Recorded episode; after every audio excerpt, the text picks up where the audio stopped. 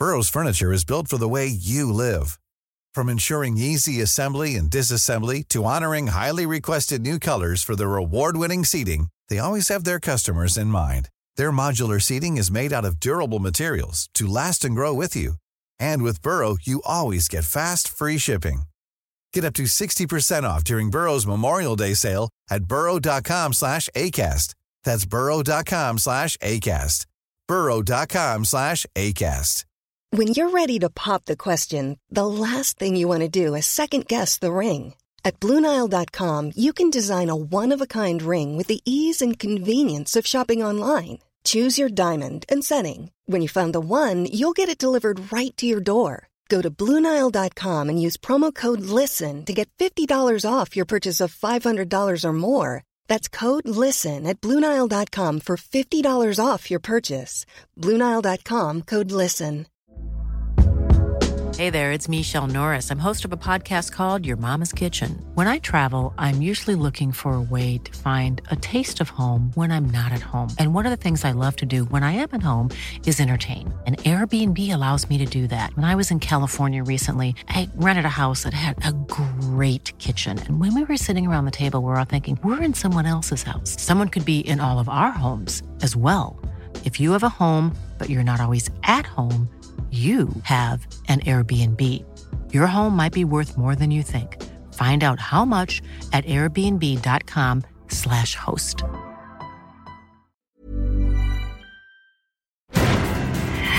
An intrepid journalist trapped behind bars. She is utterly out of her mind. A temperance crusader pushed to the brink. An angry six foot woman with a hatchet. Anyone would be afraid of that and a knife wielded by an infamous serial killer. It's linked to a series of crimes that remain unsolved even to this day. Within the walls of great institutions lie secrets waiting to be revealed. These are the mysteries at the museum.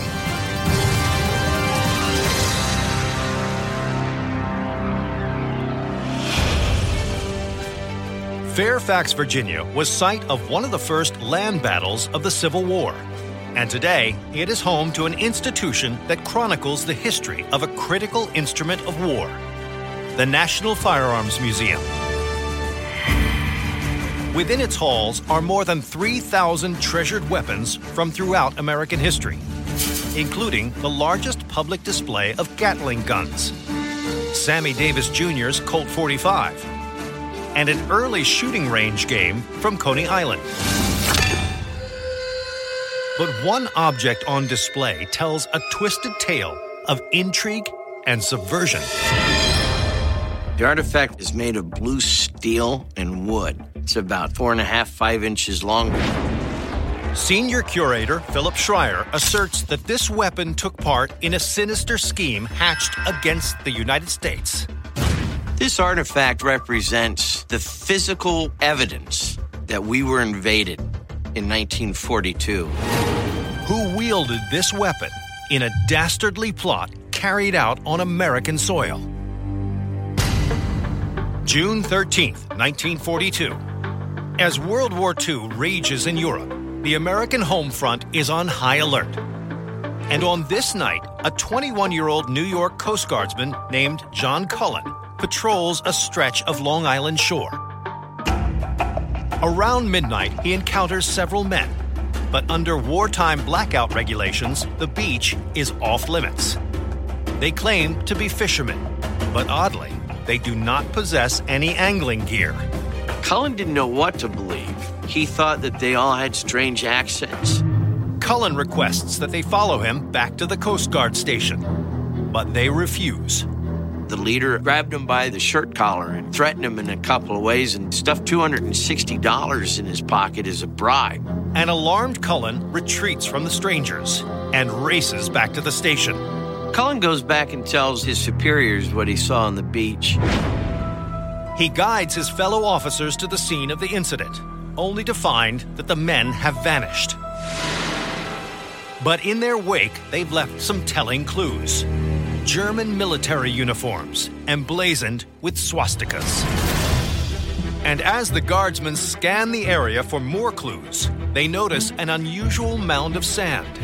They begin digging and quickly make a terrifying discovery a cache of explosives and incendiary devices, enough to raze an entire city.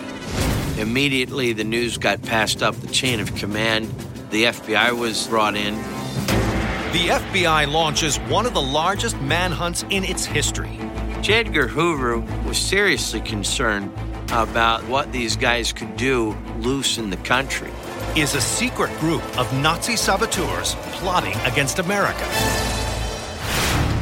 FBI agents are immediately dispatched across the region and begin questioning German immigrants suspected of having Nazi sympathies.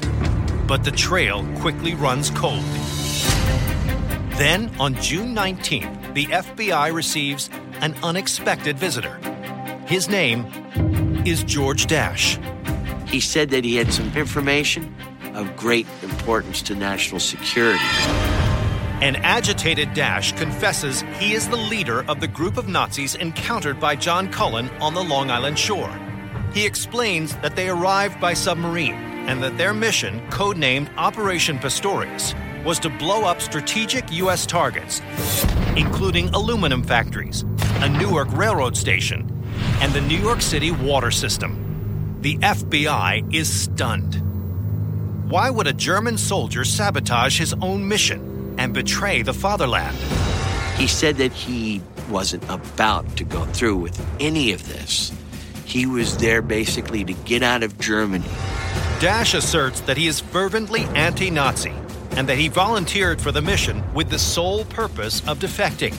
To validate his claim, Dasch gives up the names and locations of his co conspirators seven former U.S. residents of German descent who are lying in wait for his next command.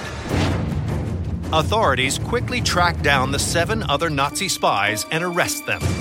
And among their belongings, they find this Mauser pistol, now on display at the National Firearms Museum. The FBI charged them with uh, sabotage under the Articles of War. With his cohorts now in U.S. custody, Dasch believes he'll be kindly rewarded for his efforts. Dasch was hoping to be turned into a hero because he felt that he could be of great service to the United States in, in our war effort against the Nazis. But after being tried in a closed military tribunal, Dasch is sentenced to a federal penitentiary in Atlanta to await deportation. Still, a far better fate than his accomplices. Six of the eight were executed by an electrocution on August 8th, not very long after they were caught.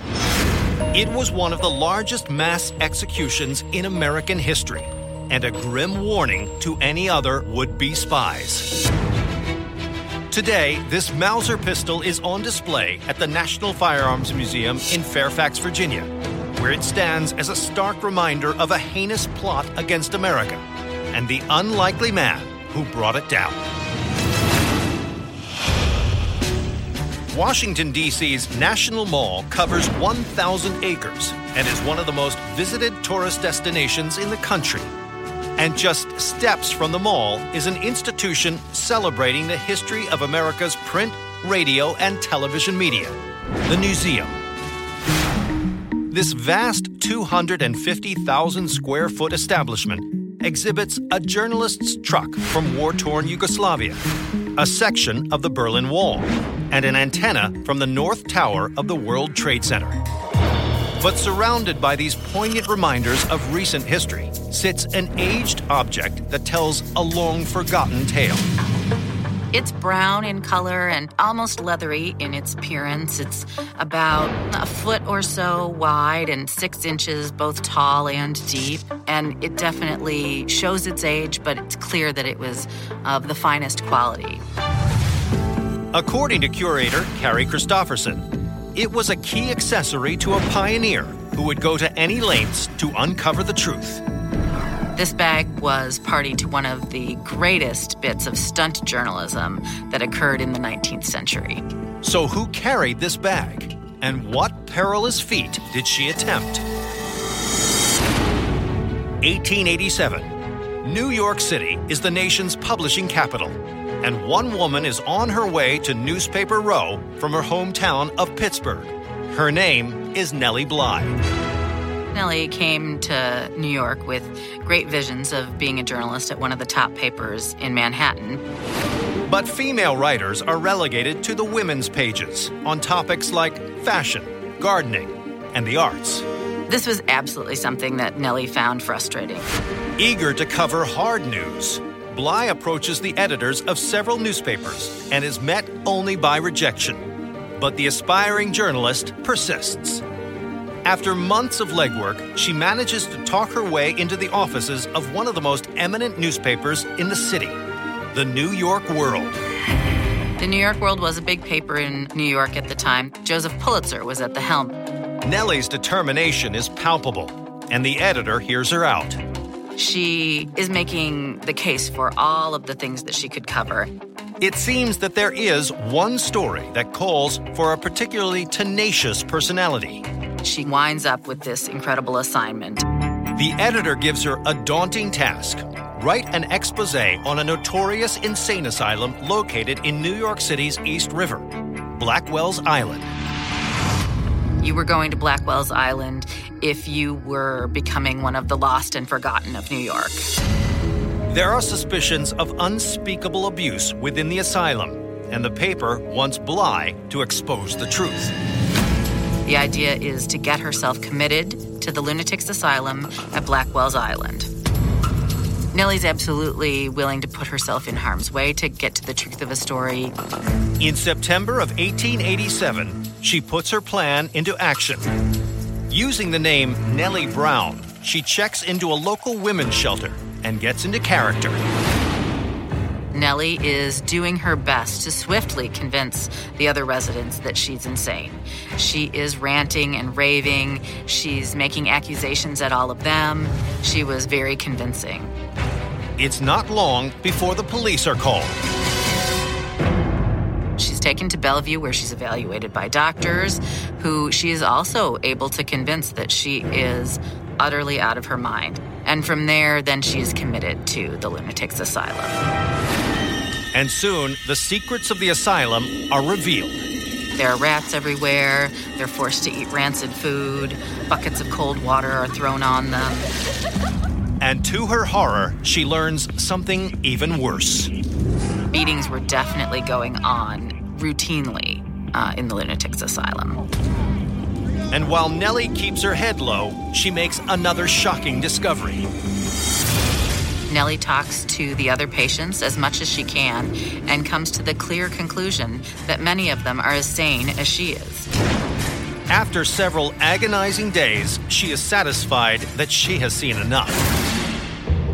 Nellie drops her act of insanity. She tells the staff that she's not crazy, and of course, they don't take that with any kind of seriousness at all. Soon, the severity of her situation becomes clear that Nellie's fate is sealed. She'll never actually make it off of Blackwell's Island. It seems Nellie Bly's assignment has gone terribly awry. Will she be stuck on Blackwell's Island forever?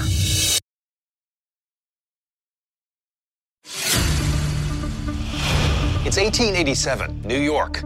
To write an expose on the city's unfair treatment of its mentally ill, Intrepid reporter Nellie Bly feigns insanity and is committed to the notorious asylum on Blackwell's Island. But after gathering her story, Nellie comes to a terrifying realization. She can't convince the staff that she's sane. So will she make it off Blackwell's Island? Or will she actually lose her mind?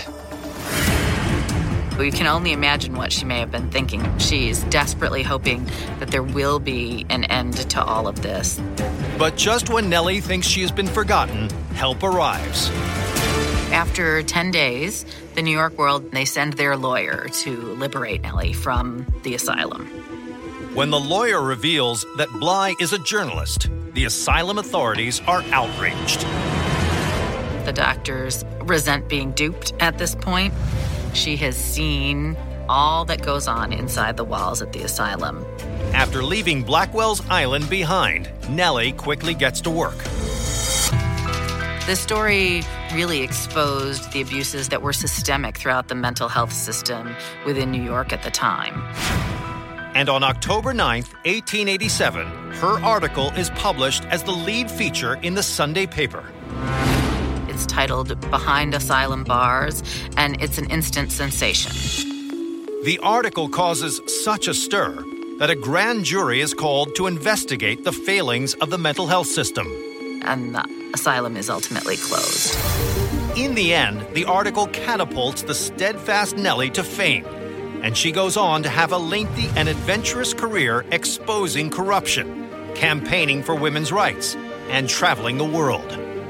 She was a pioneer in women's journalism and a force within investigative reporting.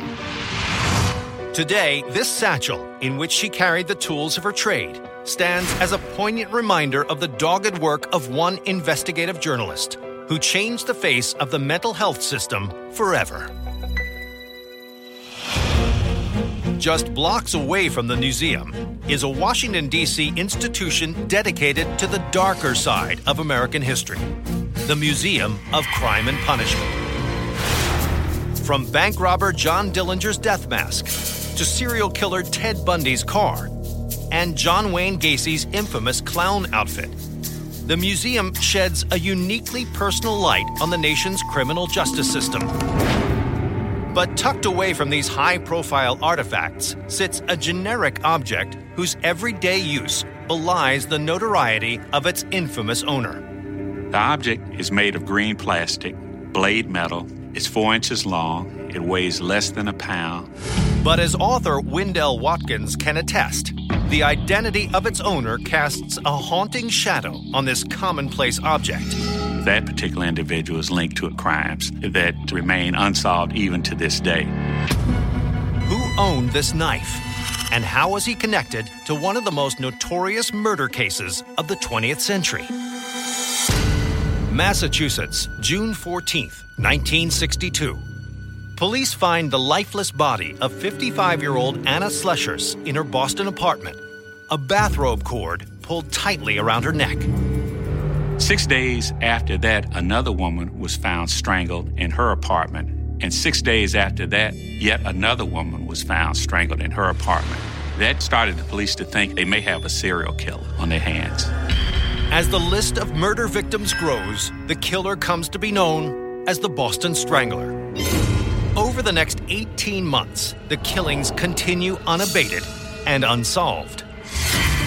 Then, after the 11th strangling, the murders suddenly stop. It's like the strangler disappeared. For the next year, the police continue to hunt for a suspect, to no avail. Then, in March of 1965, the case is blown wide open. A mentally unstable man incarcerated since the previous November at a state psychiatric hospital confesses to being the infamous Boston Strangler. His name is Albert DeSalvo. Albert DeSalvo is 33 years old, and he's listed as his occupation as a handyman, but he already has an extensive rap sheet for assault. DeSalvo also has a history of breaking and entering, but he claims that's not how he gained access to the victims' apartments. His modus operandi was that he used this maintenance uniform where he would ring the doorbells and knock on the doors and offer to fix things. Because the crime scenes showed no sign of forced entry, investigators had been convinced that the strangler somehow managed to gain the trust of his victims. DeSalvo's confession seems to confirm this suspicion. And as DeSalvo describes the crimes in near photographic detail, authorities become more and more convinced that they have their man. Police said he started presenting information that they hadn't revealed to the public. He was able to describe what the victims were wearing, and he was also able to tell them how they were killed. But the police have a problem. As detailed as the confessions were, there was never any physical evidence that tied Albert DeSalvo to any of the cases. But authorities catch a break. DeSalvo is soon convicted of unrelated sexual assault charges, and in 1967, he's sentenced to life in prison. This whole process served a purpose to bring closure to the Boston Strangler event. Even though technically the crimes remained unsolved, the stranglings had stopped and the alleged perpetrator was off the streets. Authorities believe they can finally close the case of the notorious Boston Strangler. Then, six years later, DeSalvo makes a frantic call to a former prison psychiatrist, Dr. Ames Robey. He tells him he needs to talk to him right away. He wants to tell him the real story as to what happened with the Boston Strangler. DeSalvo seems highly agitated, so much so that the psychiatrist promises to visit the confessed killer the very next day. What the public knows about the Boston Strangler appears to be in jeopardy.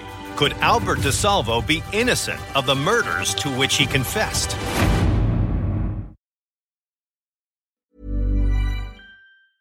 A lot can happen in three years, like a chatbot may be your new best friend. But what won't change? Needing health insurance. United Healthcare Tri Term Medical Plans, underwritten by Golden Rule Insurance Company, offer flexible, budget friendly coverage that lasts nearly three years in some states. Learn more at uh1.com.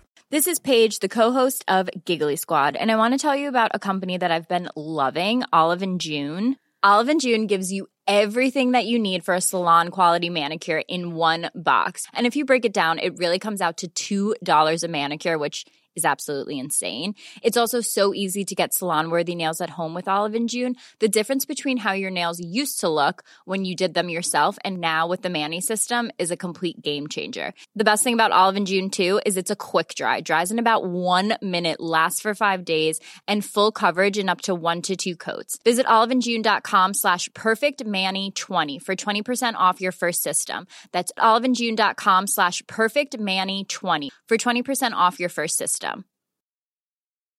Ready to pop the question? The jewelers at BlueNile.com have got sparkle down to a science with beautiful lab grown diamonds worthy of your most brilliant moments. Their lab grown diamonds are independently graded and guaranteed identical to natural diamonds, and they're ready to ship to your door. Go to BlueNile.com and use promo code LISTEN to get $50 off your purchase of $500 or more. That's code LISTEN at BlueNile.com for $50 off. BlueNile.com code LISTEN.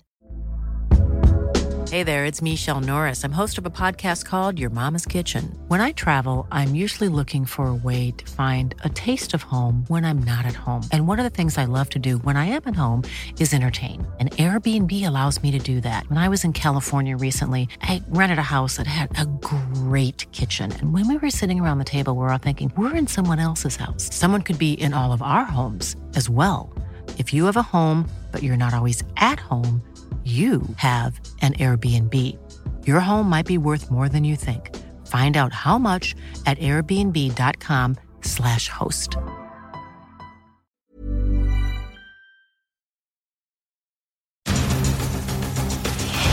It's 1973, and the confessed Boston Strangler, Albert DeSalvo, is serving a life sentence in a Massachusetts prison. But when he urgently requests a meeting with his former prison psychiatrist, promising to share the real story of the killings, people start to wonder if DeSalvo is actually the man responsible for these heinous crimes. Psychiatrist Ames Robey is eager to hear what his former patient has to say. But the morning of the scheduled visit, prison staff open DeSalvo's cell to find a shocking sight. The confessed murderer has been brutally stabbed to death. This switchblade, now at the Museum of Crime and Punishment in Washington, D.C., lies unused at his side. Apparently, he was trying to defend himself and never had a chance to. Prison officials soon determined that DeSalvo was likely targeted due to his involvement in a prison drug ring, but no one is ever convicted of the murder. For many, the demise of the Boston Strangler is welcome news. But others are left to wonder what critical information Albert DeSalvo was so eager to reveal. Dr. Robey believes that DeSalvo was going to admit that his 1965 confession was a lie and that he was not the notorious serial killer. But why would he admit guilt if he wasn't responsible? Dr. Robey characterized Albert DeSalvo as a person who craved attention. And that's part of the reason why he would seek to take credit for what the Boston Strangler had done. Dr. Robey's skepticism is shared by others. There were several investigators who didn't believe that the Boston Strangler was just one person. They thought that it was at least two people working separately. But if DeSalvo didn't commit the crimes, how did he know enough about them to give such a detailed confession? Even though Albert DeSalvo knew a lot about the details of the crimes, a lot of that was published in the newspapers. Furthermore, some have suggested that the police peppered him with leading questions during the original interrogation. But the answer may also lie with the time DeSalvo spent at the Psychiatric Institute under Dr. Robey's care. One of the things that Dr. Robey noticed was that Albert DeSalvo was spending a lot of time with another inmate, George Nassar, a two time convicted murderer who was also on parole during the time of the stranglings. Some believe that Nassar committed at least some of the murders and fed the details to the fame hungry DeSalvo, who confessed the horrific crimes as his own. Now in his 80s and serving a life sentence for an unrelated murder, Nassar has never been charged with the killings and denies any involvement. And in 2013, new DNA evidence links Albert DeSalvo to the final killing long attributed to the strangler. But the rest of the gruesome murders remain unsolved. The true identity of the Boston Strangler or Stranglers is still a mystery today. And this switchblade at the Museum of Crime and Punishment in Washington serves as a reminder of the truths Albert DeSalvo took with him to his grave.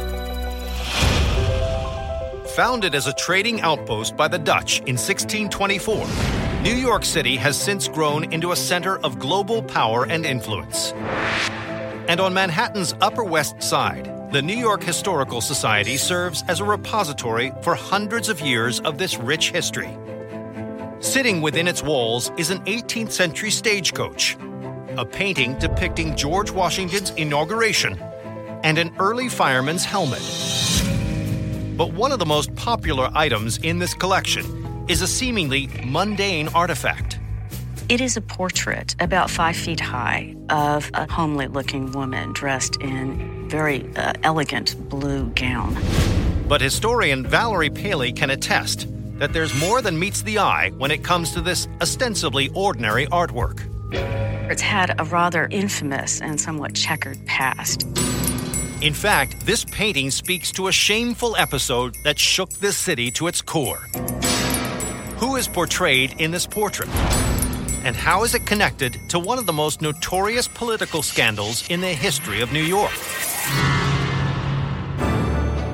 May 2nd, 1702, New York. The newest governor of the New York and New Jersey colonies, Edward Hyde, better known as Lord Cornbury, arrives in this expanding city of some 4,000 residents. He's been assigned to the prestigious post by his cousin, Queen Anne. But as the story goes, promises of an honest and principled term are short lived. One of the first things that Cornbury does is establishes a ring of close advisors that essentially enable him to pilfer some public funds. Money meant to shore up New York's military defenses is whispered to go instead toward the building of a grand vacation home. Then, as the governor's popularity plummets, an even more remarkable rumor begins to circulate. Apparently, Lord Cornbury enjoys a particularly unconventional pastime cross dressing. The rumor was he liked to dress up to look like his cousin, Queen Anne. Letters sent back to England by astonished colonists claim that Lord Cornbury was seen parading on the ramparts of the New York fort in women's clothing. Further reports suggest that he even opened up a session of the Colonial Assembly dressed as the Queen. Allegedly, he wanted to recall for the public the fact that he was related to the royal monarch. Finally, in December of 1708, the years of corruption and dishonor under Lord Cornbury seemingly become too much for the crown to bear, and Queen Anne removes him from office.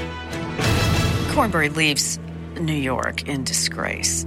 The legacy he leaves is one of, of disaster. It was one of the worst governors ever. Then, in 1796, over 80 years after Cornbury is forced from power, this painting surfaces in the collection of a wealthy English family. The subject is identified as none other than the notorious former governor of New York. All of a sudden, now we have more documentary evidence as historians of our royal governor in drag. Or do we? Some two centuries later, one historian makes a discovery that calls into question the entire twisted tale of the drag queen governor of New York.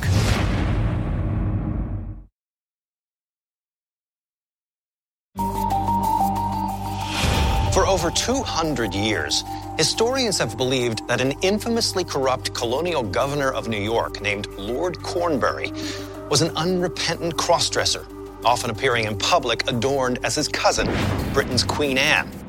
But at the end of the 20th century, the reputation of this scandal plagued governor is about to get a serious makeover. In the 1980s, New York University professor Patricia Bonomi comes across assessments of Cornbury, written while he was in office. And surprisingly, the reports of the governor's performance are glowing. He helped foster a good relationship between the colonists and the Indians of the state. She also finds that he uses uh, some of his own funds to help the military that protects uh, New York. These findings are in direct contradiction to everything Bonomi knows about the governor, leading her to wonder could Lord Cornbury's ignoble legacy be undeserved? As she digs further, Bonomi is stunned to find that reports of Cornbury's cross dressing appear in just four letters sent back to England from the colonies. And none of the writers recount witnessing this proclivity themselves. She thinks more and more that perhaps this was just slander that was typical of the time. But if this was just a smear campaign, who was behind the attacks? The much maligned governor had his share of political enemies. Chief among them was one of the authors of the damning letters, a New Jersey state assemblyman named Lewis Morris. A member of the opposition political party, Morris was determined to push Cornbury from power. Bonomi comes to believe that the charges of corruption and cross dressing may have seemed just the ticket. Once the rumor is thus circulated, it catches on. And so essentially, something that began as hearsay becomes thought to be fact. So, what of the portrait hanging in the New York Historical Society, purported to be Lord Cornbury dressed in female garb? After exhaustive research, Patricia Bonomi concludes that the painting is not of Lord Cornbury, but in fact is a painting of a colonial or British aristocratic woman. Today, the true identity of the woman in this portrait remains a mystery. But the New York Historical Society continues to display the picture as a reminder to visitors of the fantastic tale of Lord Cornbury and as proof that history is not always what it seems. In north central Kentucky sits the charming city of Bardstown. First settled in 1780, it's one of the oldest communities in the Bluegrass State. But it is better known as the bourbon capital of the world, thanks to the many distilleries that call the area home. And at the Oscar Getz Museum of Whiskey History, the rich story of the popular libation is celebrated through exhibits featuring copper stills, antique whiskey bottles, and a heavy iron barrel stamp. But according to historian Dixie Hibbs, one of the most fascinating items in the museum's collection is a foot long instrument caught up in an epic crusade that took the country by storm. It's made of cast metal, it has a long handle, and it has a blade. Saloon patrons across the United States would come to fear the person depicted on this relic. She not only believed strongly, she acted strongly. So, who wielded this hatchet? And what battle was she fighting? 1890. The nation is in the midst of a social revolution called the temperance movement. Activists across the country are attempting to limit or even ban the consumption of intoxicating liquor. They believe that alcohol is responsible for societal ills like violence, crime, and poverty. And leading this charge against drink are women. The use of alcohol and the abuse of alcohol, they were against because it, it tore down the family. One of the movement's most devoted supporters is a Kansas resident named Carrie Amelia Nation. She was a formidable woman. She was six feet tall. She uh, weighed almost 200 pounds. To her, alcohol was an evil instrument. Carrie's hatred of drink is rooted in her experience with her first husband, who she married in 1867, only to leave less than a year later after realizing he was a raging alcoholic. Her nascent family destroyed, she's turned her attention to preaching for prohibition, bolstered in her anti booze beliefs by her strong Christian faith. And her home state of Kansas is her prime target. By 1880, Kansas had passed the prohibition. No alcohol was to be sold in Kansas. Well, they weren't enforcing that law. There was a lot of alcohol sold in Kansas, and that made her very mad. Miss Carrie was not going to stand still for whiskey being served in her state. So Carrie takes to the streets, leading protests in front of local saloons, trying to dissuade patrons from enjoying their illegal libations. But things weren't going very well because the men just ignored them. Carrie is increasingly frustrated by her lack of progress. So one evening before bed, she turns to her faith for answers. She started praying about this, and she was given a divine direction. After a night of fervent prayer, Carrie says that God has instructed her to travel to the town of Kiowa, known as a haven for area drunks. There, her mission will take a shocking turn. June 7, 1900. Carrie Nation arrives in Kiowa and heads to one of the town's notorious saloons. But this time, divinely inspired, she plans to use more than mere words to protest the sale of liquor. As she strolls into the establishment, she pulls out a paper wrapped package and aims it at the bottles lined up behind the bar. She was going to smash this saloon. Onlookers watch horrified as Carrie throws paper wrapped rocks at the bottles, the mirrors, and even the windows, utterly destroying the bar. But this is just the start of her reign of destruction, and she'll soon add a more powerful weapon to her arsenal.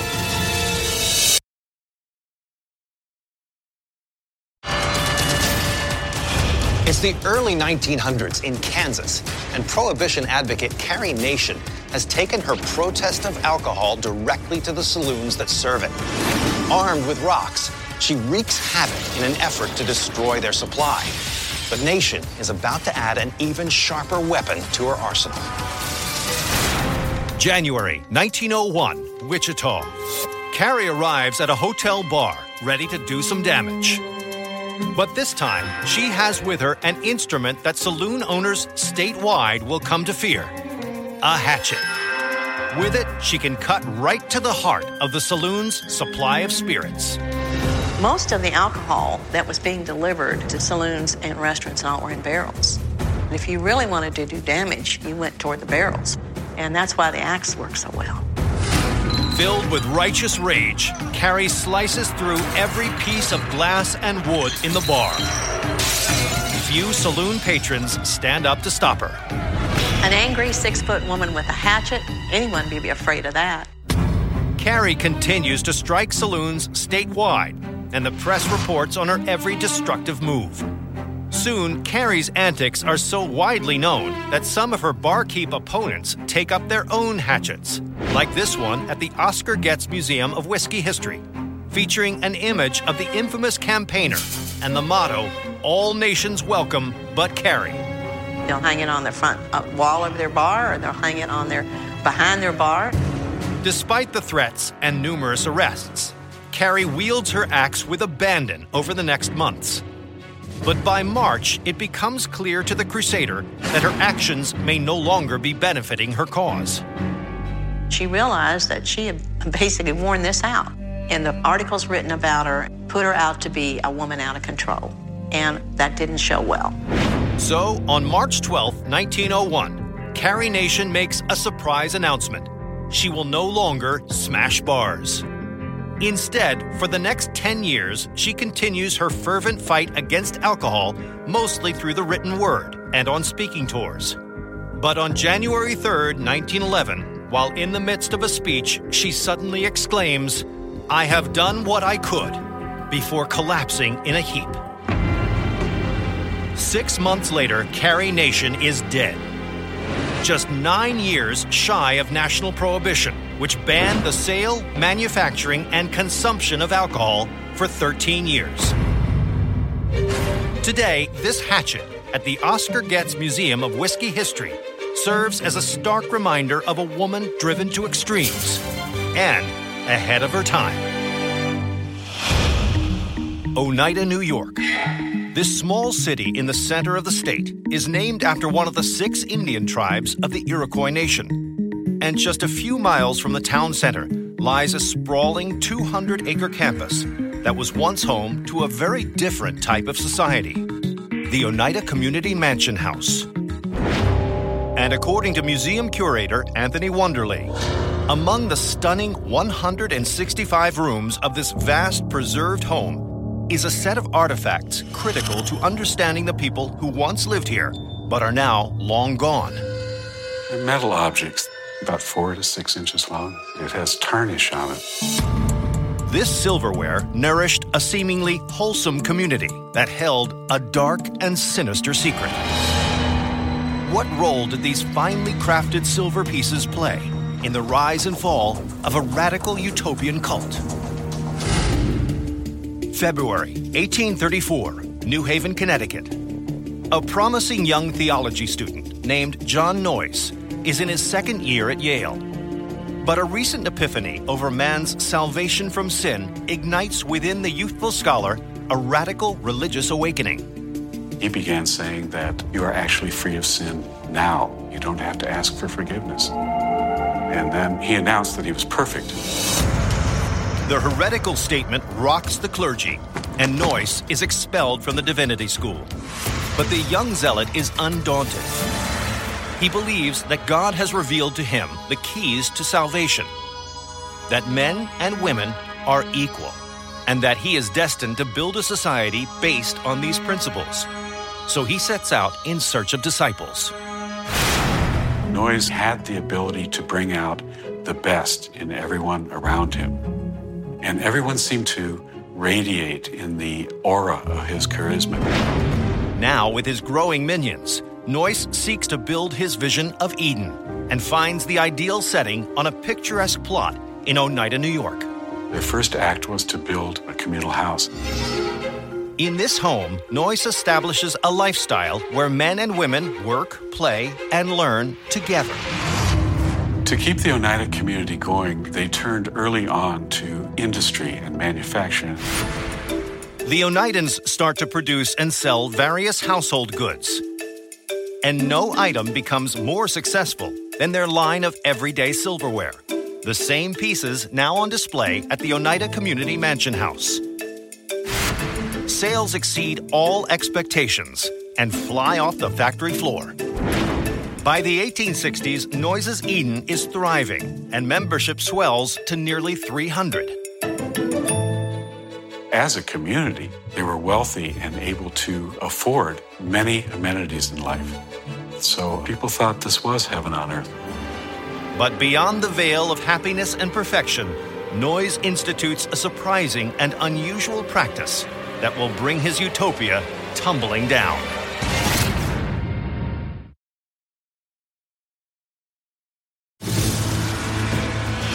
It's 1848. Radical religious leader John Noyes has established a commune in Oneida, New York, in an attempt to create the New Eden. There, men and women live, love, and work in perfect harmony. But behind this facade of domestic bliss lurks a dark secret that will drive this heaven on earth to its knees. 1878. As Noyes' utopia grows, journalists become curious about life in the Oneida community and soon begin reporting on a sordid practice. It seems the cornerstone of their religious beliefs lies in the practice of promiscuous sex. Their idea was that romantic love involving one man and one woman was an act of extreme selfishness. Families joining together were separated. A wife and a husband no longer slept together. Instead, Noyes has symbolically married all the men to all the women in a system called complex marriage, opening the door for members of the community to have sex with myriad partners. But it was far from a free for all. Noyes instituted a strict birth control policy. He also controlled liaisons with an iron fist, determining who could and could not sleep together. But as time marched on, the community's membership aged. So Noyes decided to implement a controversial plan to create a new generation of Oneidans. The Oneida community instituted a program of planned breeding. More spiritually advanced men and women were paired off by the community leaders to have a child. Local authorities and clergy are outraged by the cult's social engineering and deviant sexual practices, and they launch a crusade to bring Noyes down. Over time, they are approached by members who have tired of their leader's authoritarian rule, and they share a shocking secret. Noyes sleeps with the group's underage virgins. Armed with these criminal details, authorities prepare for Noyes's arrest but the preacher catches wind of his impending doom. John Humphrey Noyes made the decision that he had to flee to Canada. In isolation, Noyes succumbs to a deep depression and passes away in 1886. Now, without their leader, the commune slowly dissolves, and its members leave to pursue conventional family lives. They voluntarily became ordinary Americans, but members held stock in a holding company called the Oneida Community Limited. The company continues to make silverware, and over time, it flourishes. Today, Oneida Limited is one of the largest manufacturers of cutlery in the world. And while the values and ideals that spawned the Oneida community have vanished, this silverware is a reminder of the rise and fall of a bizarre religious cult. From an asylum expose to a tarnished politician, a hatchet wielding warrior to a sex obsessed cult. I'm Don Wildman, and these are the mysteries at the museum. Planning for your next trip? Elevate your travel style with Quince. Quince has all the jet setting essentials you'll want for your next getaway, like European linen, premium luggage options, buttery soft Italian leather bags, and so much more. And it's all priced at 50 to 80% less than similar brands. Plus, Quince only works with factories that use safe and ethical manufacturing practices. Pack your bags with high-quality essentials you'll be wearing for vacations to come with Quince. Go to quince.com slash trip for free shipping and 365-day returns. Hi, I'm Daniel, founder of Pretty Litter. Cats and cat owners deserve better than any old-fashioned litter. That's why I teamed up with scientists and veterinarians to create Pretty Litter. Its innovative crystal formula has superior odor control and weighs up to 80% less than clay litter. Pretty Litter even monitors health by changing colors to help detect early signs of potential illness. It's the world's smartest kitty litter.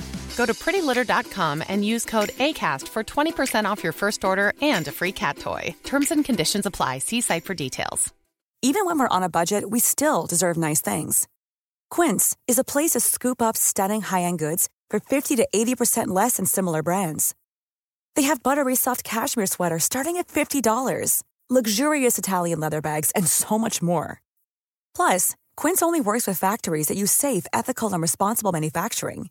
Get the high-end goods you'll love without the high price tag with Quince. Go to quince.com/style for free shipping and 365-day returns.